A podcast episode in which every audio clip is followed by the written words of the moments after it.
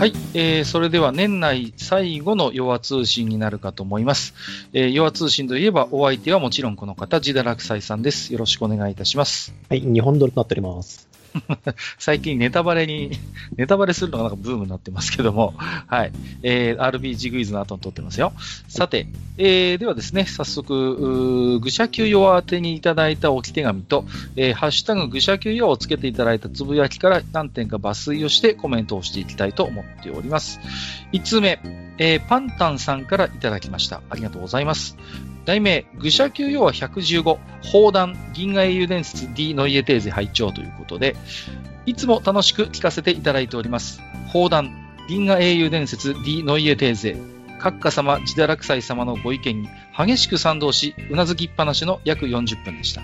自堕落斎様の苛烈な言撃を続編作成が決定して浮かれているであろう制作陣に浴びせ、猛省のもとにこれぞ新しい銀英伝として全ての銀英伝ファンを納得させる作りになるよう期待するしかありません。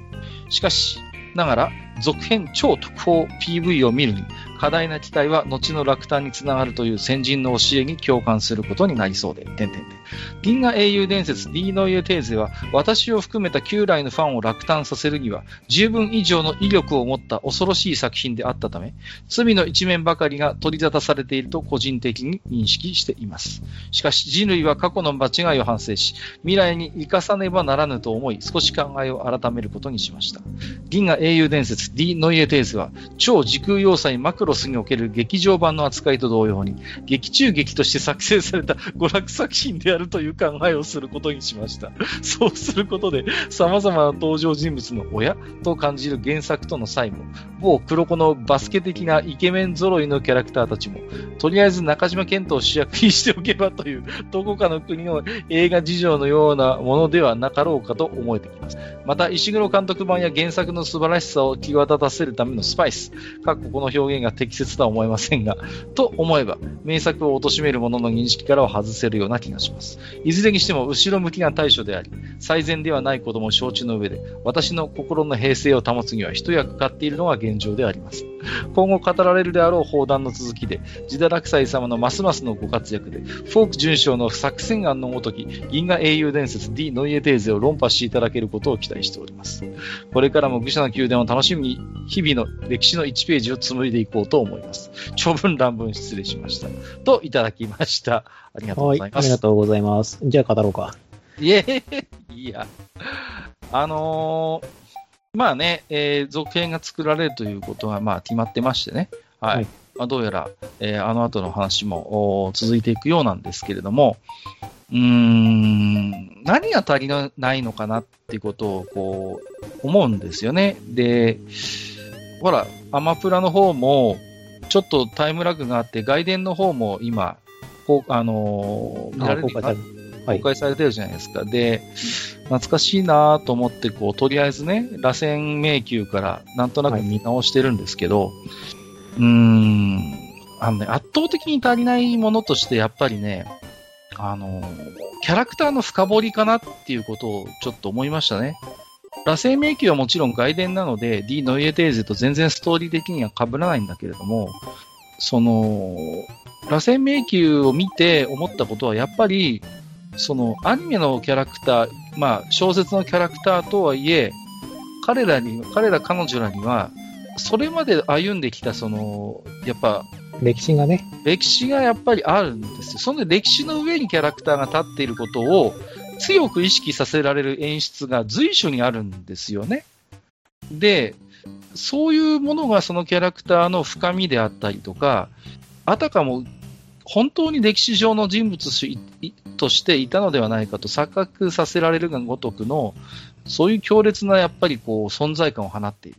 それは何かというと、やっぱ彼ら彼女らのは、まさに今まで歩んできた彼らの歴史の上に立っているキャラクターとして今その瞬間にそこに立っているからなんですよ。と考えると、ディ・ノエテーゼのあのイケメン揃いのキャラクターにそれを感じ取れる私は自分に能力がないんです。ーん、まあ難しいですよね。それはなぜかというとですね、あの、フォーカスされてるキャラが、もう本当に限られてるんですよ。ディーノ・イエテーズの場合って作り方的に。そうそう、あのもさう、ライン、ラインハルトとジあのジークフリーと切り返すだけなんです。もう極端なことを言うと。うんうんうん。そうなんだよね。うんはいだから、そういう意味で言うと、石黒版ははっきり群像劇として意識して作られてるんだけれども、ノイエに関して言うと、キャラクターの登登場人物こそ多いんだけれども、群像劇になってないのよね、結局。なないですね。うんううん。ん。だからけあの、ディノ・イエテーズの場合は、ラインハルト視点で見る銀河英雄伝説なんですよ、ほとんど。いやー、そうだと思う。本当に。はいうんで、そういいうふうな改変もちょっとされている部分もあって、あの、であれば、私はちょっと考えてしまうんですけども、あの、そういうふうに書いてしまえばよかったんじゃないかなと思うんですよね。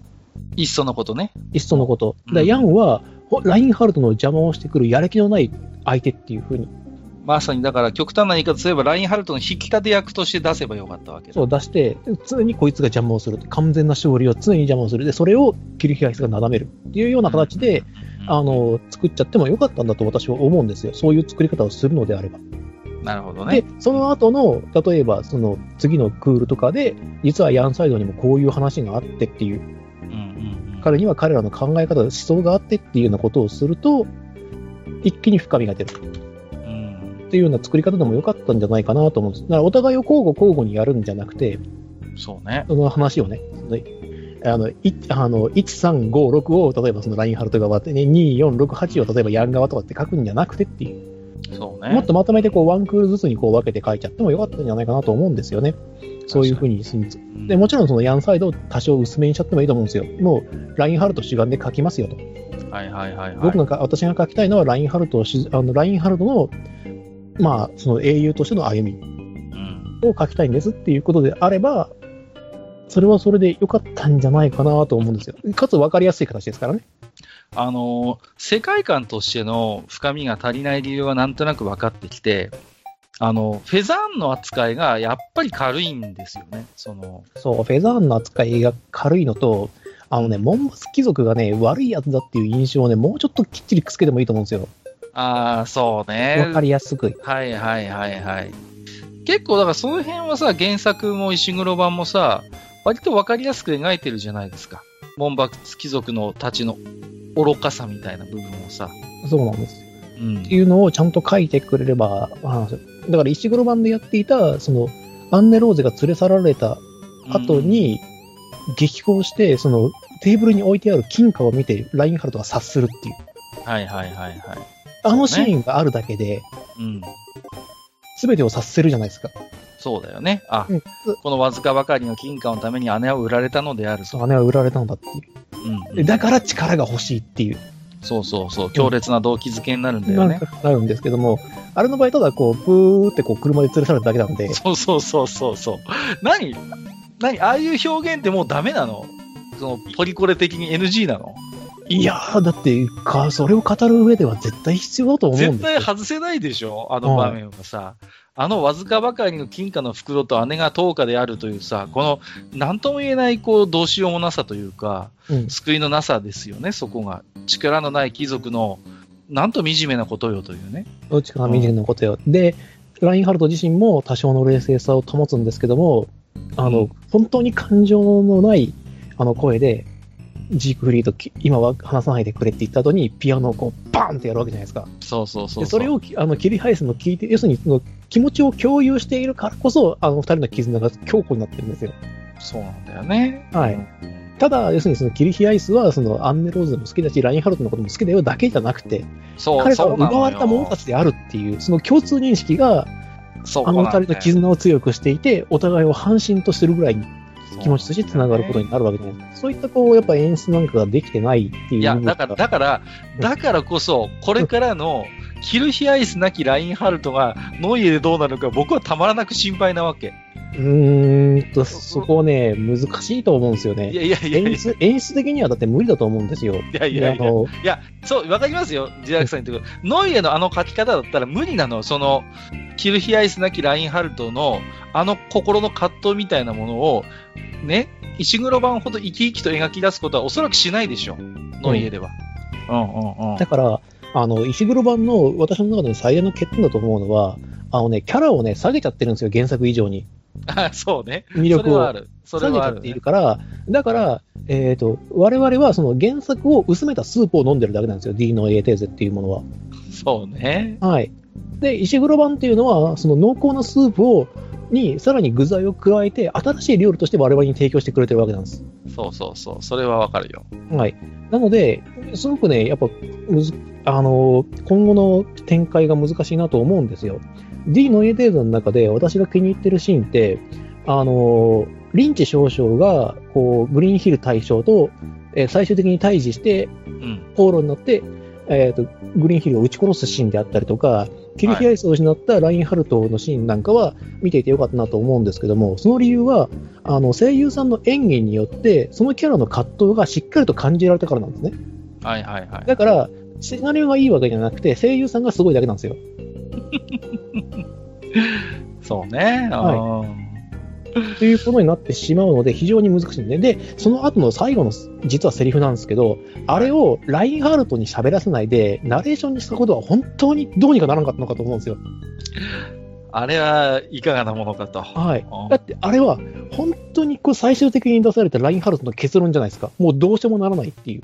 そうね。もう、もう後には引けないっていう、後には引けない。決意表明、うん決意表明ですからね、あそこはね。それをナレーションで語らせてどうすんの？っそうなんだよ。て思っちゃうんです。あれは、あの、絞り出すようにラインハルトが出した答えだから。いや、だからうん、あんだけその、それまでの演出でラインハルトにばっかりスポット当ててるんだったら、あの場面こそラインハルトに喋らせてこそノイエじゃないですか。そうなんですよ。だからその辺がさ、一貫してないよね。そうう、んそこをね、感じないからね、やっぱ嫌、その、いうん、その嫌悪感が出ちゃう。いや、だからラインハルトにあんだけスポットは、一人にスポットを当てたいんだったら、あのセリフだって当然ラインハルトに喋らせて、そのままシリーズのエンドでよかったじゃないですか。だからその辺の演出の一貫性のなさみたいなのが見えるのよね。もう。ナレーションの出番が多いってことは、それは同時に、その世界をある種俯瞰的に見る神の視点としての、そういう視座に立ってのナレーションになるわけじゃないですか。はい石黒版ではそれを巧みに使ってましたよ。だからナレーションが場面場面で説明する部分っていうのはある種ちょっと引いた場面で、そういうちょっとこう全体を俯瞰的にちょっと見てもらいたいときに、うまいことナレーションにそういう役割をあげまあ、要するに、あの、小説でいうとこの字の文章なんかを読んでもらうというそうそうそう状況そう。説明をしてもらうんですけども、うんあそこはやっぱりラインハルトの内面なんで、でそこをナレーションが語ると、うん。あの、押し付けなんですよ、ナレーション側の。そうそうそうそうそう。違うんだって、あれはラインハルトが心そこからそういう結論を出して、もう進むしかなくなったからこそ、彼はキルヒアイスの約束にすがってせあの宇宙を手に入れようとするっていう動機づけになるわけじゃないですか。そうなんだよね。はいうんそこを演出しないんだであれば、何のためにラインハルト視点で書いたのっていうことになっちゃうんですよね。だから、演出が一貫してないんだって、だからそういうところがさ。うん。もうその辺をね、まあ語るとキリがないんで、もうあと一つちょっと言いたいことがあるんですけど、D の A テーゼに関しては、はいはい。あのね、あの、グリーンヒル大将がかわいそすぎて、そうね。あの、D の A テーゼに関して、僕先ほど言ったんですけど、キャラの魅力を原作以上に下げちゃダメなんですよ、基本的には。うん。そうね。あの、盛ることはあってもね。そう、盛ることは合ってるとか、その、いあの、とんがれ、ちょっととんがらせたりとかっていうね、キャラの魅力を。だから、いや、だからバグダッシュなんかいい例じゃないですか。そういう意味で言うと。原作だってあんなキャラじゃねえもん。だけどさ、石黒版のバグダッシュはいいくらいにそこに味付けがされてさ、まあ愛されるキャラになってるじゃないですか。だそういうのはさ、いいじゃないですか。だけど、原作をさらに薄めるっていうのはどうなのっていうね。そうなんですよ。これは、あの、確か何回も語ってるんですけど、あの、青森さんの時に、あの、じくじたる思いでギュッとこう拳を握るシーンがドワイト・グリーンヒル大将のところにあれば、うんうん、彼がこの現状に強く不満を持ってるってことを、本当にただ1秒で示すことができるんですよ。なんそれこそね、ただのセリフそなしにね、セリフもなしにね、できるはずなんだ。できるはずなんですよ。それをやらなかった。うん。で、D の A テーザに関しては、いあの、見て、普通に、えっ、と、私が、えっ、と、何の情報もなしに見た場合、グリーンヒル大将って本当に有能なのって思えるような演出ばっかなんですよ。そうね。確かに。ノイエだけ見てたら、凡症だな、こいつはっていう。ボンもボンでしょ。うん。なっちゃうよね。もしはい原作も石黒版も知らない人が見たならね。うん。はいなんでこんな人が対象に収まってんだろうみたいな感じになっちゃうじゃないですか。そう。だし、あの、グリーンヒル大将、先に出してるじゃないですか、正体を。はいはいはいはい。あの、あれ、あの、では我々、えっ、と、この、えっ、と、旧国軍事会議かうんうんの、えっ、と、主会を紹介しようと。はいはいはい。いうところで、初めてドワイト・グリーンヒル大将が出てきて、あの、フレデリカ・グリーンヒルが、作中でほぼ、まあ、あの、ヤンが死ぬとこ以外で唯一、こう、感情をかき乱されるシーンがあるじゃないですか。そうね。うんそこで、あの、我々も答え合わせを、こう、ポンと食らう。そうでも、その前の作戦会議で、グリーンヒル大将って言っちゃってるんですよ、あの作品。むせるわ、本当に。うん演出的にもちょっとそれはないでしょうっていう。サプライズなのにね。そう、それはね。いや、それは知っちゃってるから、俺たちはそのグリーンヒル大将の気持ちで受け取りたかった情報なのっていう。そうそうそう知ってるけど。ねうん知ってるけどね。知ってるけど。えーそこで行っちゃうんだっていうのがあったりとか、あと、あの、石黒版では、その、おあの、アニオルで書いてあるんですけども、はいあの、亡き妻の墓前で、自分の心情を吐露してるんですよ。はいはいはいはい。今立たなくては、その、この国が、おそらく立ち行かなくなっていくであろうということ。そして、今立とうとしている人材たちでは、おそらく武力闘争になってしまう。そうであるならば、自分が立って、たとえこの身を犠牲にしたとしたとしても、この革命を成功させることが、今までのこの私の役割ではないかということを妻に問うてるわけですよ。はい。で、だからこそそのグリーンヒル大将の高潔さと実は能力の高さあっての話なんですよ。あの、クーデターの成功は。そうでないと、ビュコック大将を抑えられないんですよ。そうね。はい。あれがもし、グリーンヒル大将以外のものが立ってやってクーデターを行った場合、おそらくビュコック大将を率いる、えっ、と、軍隊との武力衝突となって、ハイネ戦めちゃくちゃになっちゃうんですよね。そうね。うんはいで、グリーンヒル大将が、えっ、と、肩頭にならないことによって、多くの軍人がね、おそらくね、様子見しちゃうんですよ。そうでしょうね。情報収集という形の。うん。で、その中に、例えば、あの、旧国軍事会議の中に、あの、え、えーと、あれか、えーと、友国基地団が混じっているっていう情報が入った時点で、軍人はおそらく美国というところの方についちゃうんですよ。そうでしょうね。はい。っていう、その、ボロボロの状態、ハンヤセンが、その、クーデターによって、えーと、武力的な被害を受けなかったのは、グリーンヒル大将の手腕によるものなんですよね。うん。だ彼がいかにその、なんていうの？だから、自由惑星同盟の軍人の中で尊敬を集めて、あの、信頼を集めていたか？を示す客観的な、えーその、賞賛になるわけですよ。はいそのことがね。だ彼が旗頭になっているからこそ、一時にしろ平和的に権力の前場が行われたわけであって、これが彼以外だったらこうはならなかっただろうっていうのはジダさんが言う通りだと思うんねそうなんですよ。その辺がね、ものすごい削られちゃったんですよ。いや、だから、彼自身は、はね、すごくね、うん人物として、その上司としては非常に、人物としては高潔だし、好人物ではあるんですけれども、あの、上司としてちょっと劣っているところがあって、それはね、人の見る目がなかったっていうことなんですよ。はいはい。それはリンチしかり、クリスチアン大将しかりな、大佐しかりなんですけども、あの、そのあたりはもう弱点としてそれはしょうがないんですよ。キャラ、そういうキャラなんですから。ただ、えっ、と、 Die Neue These の場合は、セリフが1個削られていて、クリスティアーノ大佐を、えっ、と、あの、スタジアムの惨劇にこう派遣するときに、穏便に済ませるよ。穏便になっていうセリフを削られちゃってるんですよ。あ、そうだっけ？はい。だから、グリーンヒル大将はクリスティアーノ大佐を指名して、えっ、と、スタジアムを鎮圧しに行っちゃってるんですよ。あディ・ノイエあ。テーズの場合って。また決定的なセリフが一つ抜けているわけだ。はい、そうなんです。うん、なるほどね。で、その挙句にあの、リンチにこう踊らされて殺されるっていうことになっちゃうんで、で、だから、ノイエだけ見てると、なんだこいつ、凡症だなってことになるわけですよね。こいつ、ああ、じゃあ自由惑星同盟は本当上もダメなんだな、美国大将だけだってことになっちゃうんですよ。いや、そうじゃないんですっていうことをね、私は声を大にして言ってあげたいんですよ。彼はもともとものすごく優秀であり、そもそもあのキャラクターとしても本当にいいうん味を出してますし、まあ大体良きお父さんですね。良きお父さん、良き上司ってある。まあ、ヤンについてもね、やっぱり理解をしている方の上司でしたからね。んそうなんですよ。そうだよね。まあちゃんと実績をちゃんとその損得なしに見ることができるっていうのと、彼の場合は優しすぎたがゆえに、人を信じちゃったんですね。そうだからリね。ンチの、その、リンチ少将のそのクーデター案っていうのが、リンチ少将がその、本当に考えたものだとして、うん。実現しようとして、クリスチアの大佐を派遣したとしても、彼は軍人である以上、シビリアンコントロールには従うだろうぐらいの気持ちで派遣してしまったんですよ。そうですよね。はい。うん。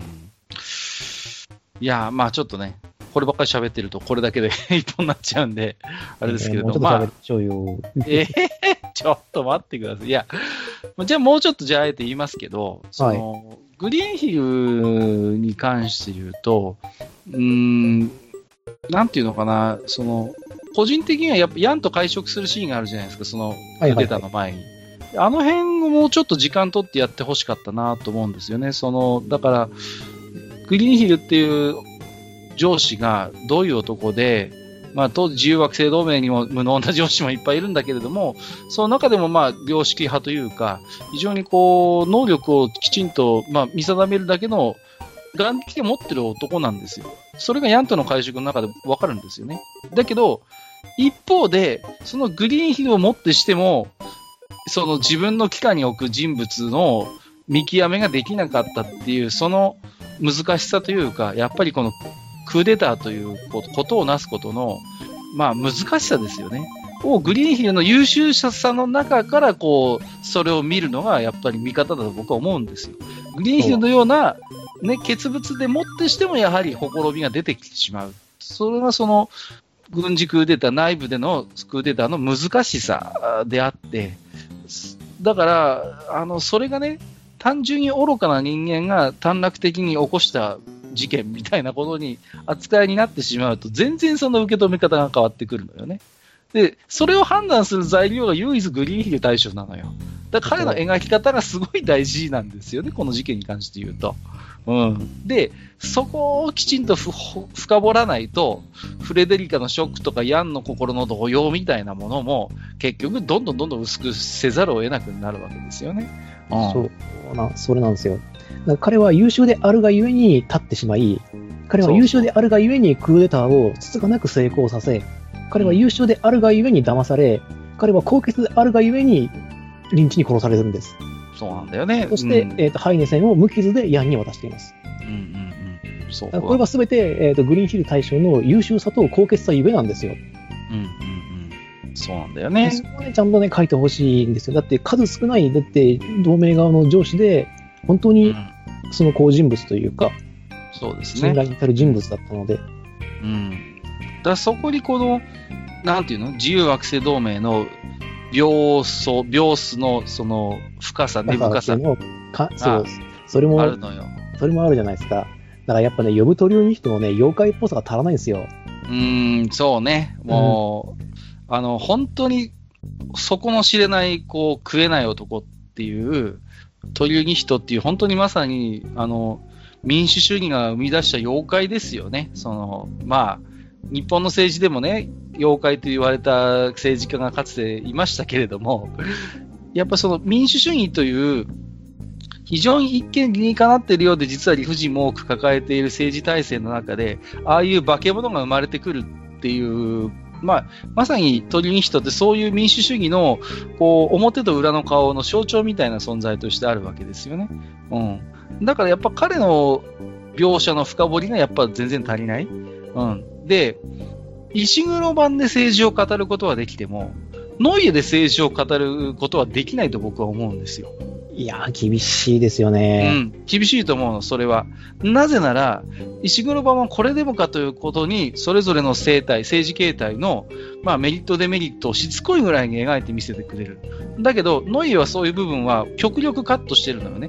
できるだけ政治の匂いをさせない演出をしてるんですよ。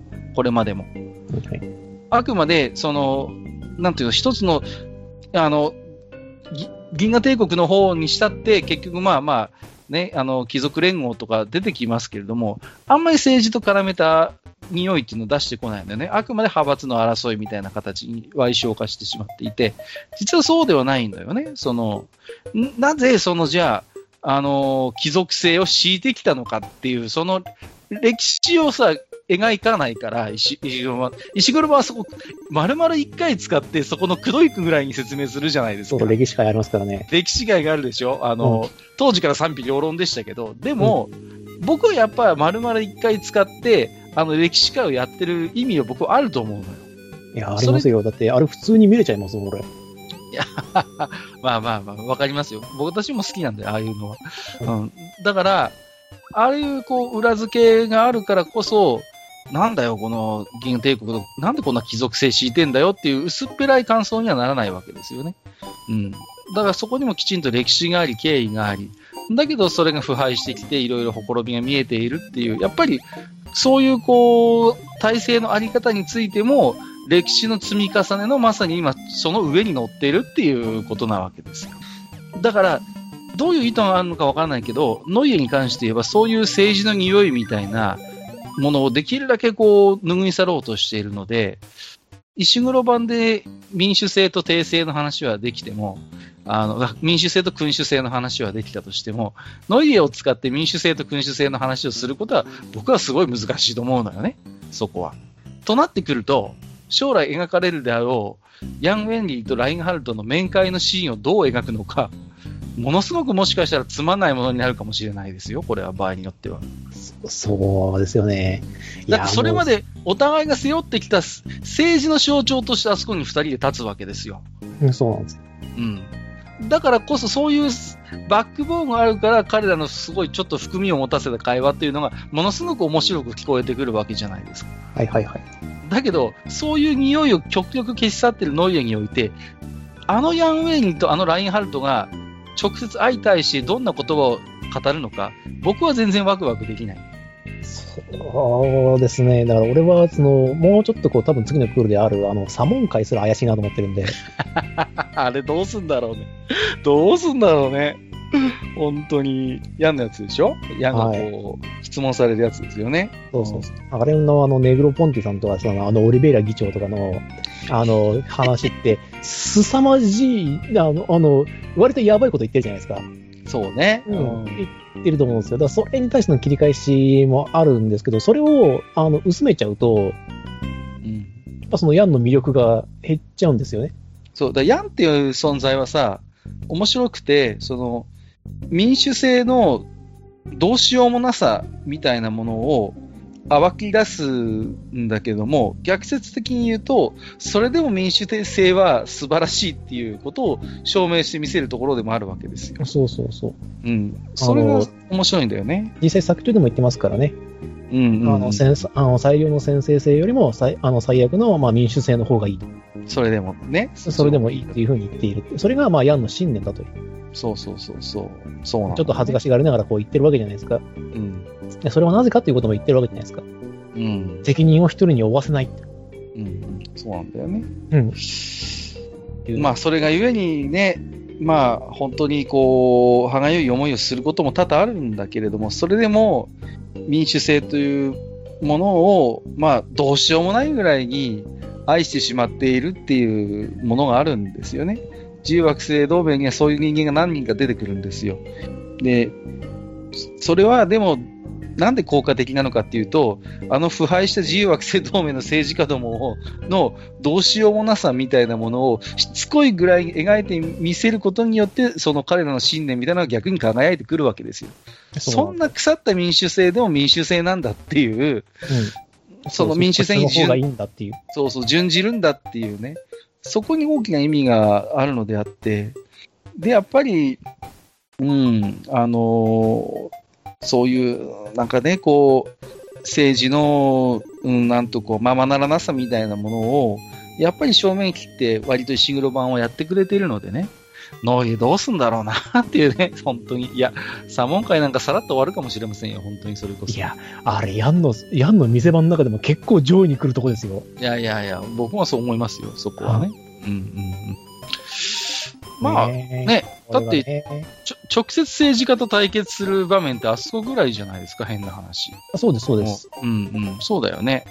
だから、そういう意味で言うと、ヤンのその人となりというか、心し心情みたいなものが、割とこう、ね、出てくる場面ではありますからね。まあ、見ものですね。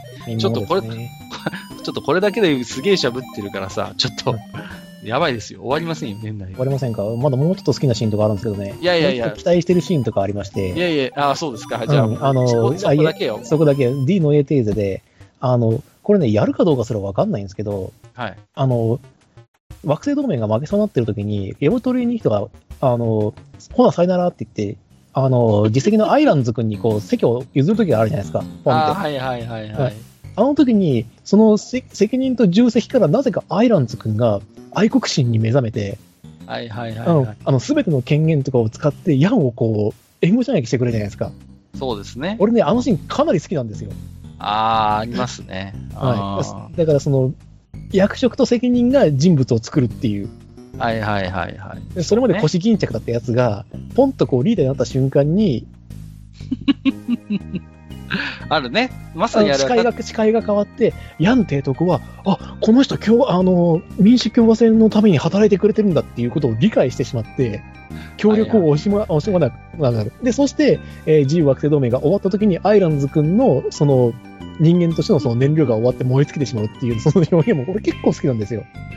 なんか彼もある種、犠牲者なのよね。この動乱の時代にあってね。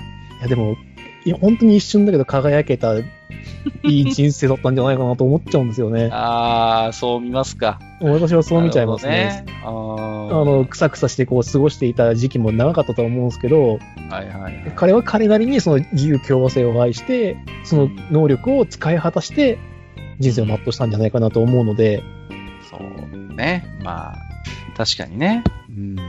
その辺ね、おそらくね、書いてくれないんじゃないかな。いややらないでしょ。だってあんな地味なおじさんのそんなさ、軍人でもない男のさ、細かい描写なんかやってくんないと思うよ。メインキャラクターもね、いないぐらいですからね。そうそうそうそう。本当ですよ。どうすんのルビンスキーとかだってさ、ああいうこう、ねこう、世界を天秤にかけて、こうね、こう野心を十分持っている人間で、でもそんなルビンスキーも人間的な弱さもあって、こうね、こう、それとは知らず、知ってか知らずか、こう、ね、自分の子供を支援したりとかさ、その辺のね、うん、ドミニクとの、こう、なんとも言えない、こう、持って回ったやりとりとかさ。彼はあのーそうですね、ドミニクはルビンスキーを甘えさせているし、それを分かっていてルビンスキーも甘えに行ってるんですよね。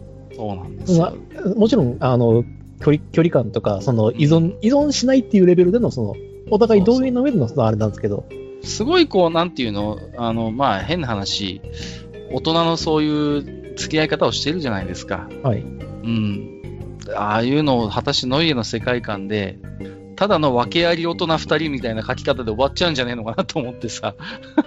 いやーそもそもルビンスキーの暗躍があるかどうかすら分かんないですからいね。やーでもさ、フェザンのあの辺のこう、立ち回りってすごい大事じゃないですか。でこっから大事になるんですよね。うんまあ、こっからがまさにフェザーンがある種主役になるフェーズに入ってくるわけだから、どうなんかなと思ってさ。でも、どうですか？少なくともね、まあ、ルビンスキーはおっさんですから、どんなに綺麗に描こうとしてもね。そんなおっさんが前面に立つドラマとして D のエテーズが耐えられるかどうか。僕は耐えられないと思うよ。そうなんですよね。いや、それでちょっとね、ごめんなさい、一個だけ思い出したんですけど、これはね、純然たるこうクレームなので、はい。あのー真に受けなくてもいいんですけど、あの、なんで、あの、おえっ、と、ブラウンシュバイク公エリザベートと、うんうんえっ、と、リッテンハイム公、えー、誰だっけな、あの名前が。あの娘いるじゃないですか。はいはいはい、えっと、王位継承権の2位と3位を持っている。3位のね。はい。はい。あの子たち出したんですか？何にもしないのに、あの後。ちょちょい役でしたよね。はい。出出さなくてもいいじゃん。サビーネだ。そう、サビーネ。ああ、はいはいはいはい。うんそうね。だってもう出てこないでしょだって。いや、だってもう、流刑ですよ。うん。だから、全然もう、描かれることはない、ないのにね。じゃあ、その流刑のシーンで出せばいいのにって思う。ああ、もう、ちゃんとね、ちゃんとそそこの末路というかをね。末路というか、その、えっ、と、だから貴族として正しく、その嫌がるところを見せるとか、はいはいはいはい。従者もない何もないところにこう送られて絶望するようなところをうんきちんと書いてくれるとかっていうんだったら、その舞台装置としてはいいと思うんですよ。彼らはだって、彼女たちはだって大貴族の娘なんですもん。そうですよね。だってそれこそ本当に高等につながる名家中の名家なわけだからね。はい。うん。そう考えるとね。そこに着を使うんだったら何か意味を持たせてほしいなって思うんですよ。いやいや、せっかく出すんだったらね。そうそう、うん配役も決まってたし。で、なぜか仲良さそうだし。そうそうそうそう。なんで？あのーそうやって考えると、ディーノ・ユーテーズが苦手にしているのは、暗部ですよね。その、あ暗部を描くのが下手くそっていうか、うん。当然だと思うんですよ。結局、まあ、ラインハルトハルトの歩む道っていうのは、まあ、まさに光の差してる道しか彼は歩かないから、基本ね。はいだから、そんな彼にスポットライトを当てるディーノイエテーゼであれば、そういう世界の暗部に目を向ける描写がおざなりになるのは、まあ、ある種必然ではあるんですよ。そう考えると。帝国にしろ、ドベイにしろ。うんうん。だから、そこがやっぱり圧倒的に足りないのよね。その、暗部。そうそう。だからその暗部が足らないからラインハルト光らないんですよ。そうそう、あと2に。光っちゃってるから。そうそう。差がないのよね。だから、明と暗の、暗の部分はあまりに薄いから、せっかくの明も輝かないのよ。ね。暗があってこその明じゃないですか。そうやっぱり。うん。だって、結局そういう、帝国でもそういう、ああいうね、そう、こう、排斥される貴族たちの闇の部分、暗部があってこその、まさにこう、王道を歩む、光り輝いた道を歩むラインハルトっていうのが、結局そういう、こう、排斥されていった人間の暗部の上に彼が立っているから、そこに差が生まれて、こう、輝いているわけじゃない。そうなんですよ。だけど影の部分をすっぱり切ってしまったら、彼が歩いてる道がどれだけ輝かしい道であるかの表現ができないよね。そうなんですよ。だから、その、キルヒアイスの喧嘩であった、その、一度血塗られ、あの、手を、手を血で汚されてしまうとっていうセリフの重さが関係ないんですよね。ああ、そうなのよ。はい。あああなた様はそうでそういった決断をしてはなりません。あなたがそのもしその血塗られた道を歩むにしても、その血道は必ず戦士たちで彩られたものではなりません。民衆を犠牲にしてはならないのですっていう、そのキルヒアイスの意見が薄くなっちゃうんですよ。そうね。そうそうそう。い、かに、だから結局、その、影の部分が凄惨で、陰鬱で、悲惨なことになってるかっていうことをしっかり描かないと、キルヒャイスの言葉の説得力が生まれてこない。そうなんです。そこがないから、なんかどこか上っ面だけ、つるつる綺麗事というか、かっこいいセリフを並べ立ててるように聞えてし聞こえてしまう。だけども声優さんは一流だから、うんそれでもなんとか表現力でもってそれをカバーするセリフを回しを、してくれて、だからその葛藤なんかを感じることができるんだけれども、うんうんうん。でも圧倒的に描写としての裏付けは足りないのよね。そう、足らないんですよ。だから、そう考えると声優さんもかわいそうよね。ちょっとこう、背負わされるものが大きすぎるというか。大きすぎると思う、その、うん。大きすぎると思うんですよ。その、うん求められる。でもあの我々が銀英伝に求めている部分の大部分を声優さんに押し付けちゃってる感じになるので、そうそうそうそうそう。で、すごい、だから勉強熱心でさ、今回、ラインハルト役の方も、キリヒャイス役の方も、石黒版見てたって言ってたしね。うん分かってると思うんだ、彼らは。だから。だけど、そうだと思いますよ。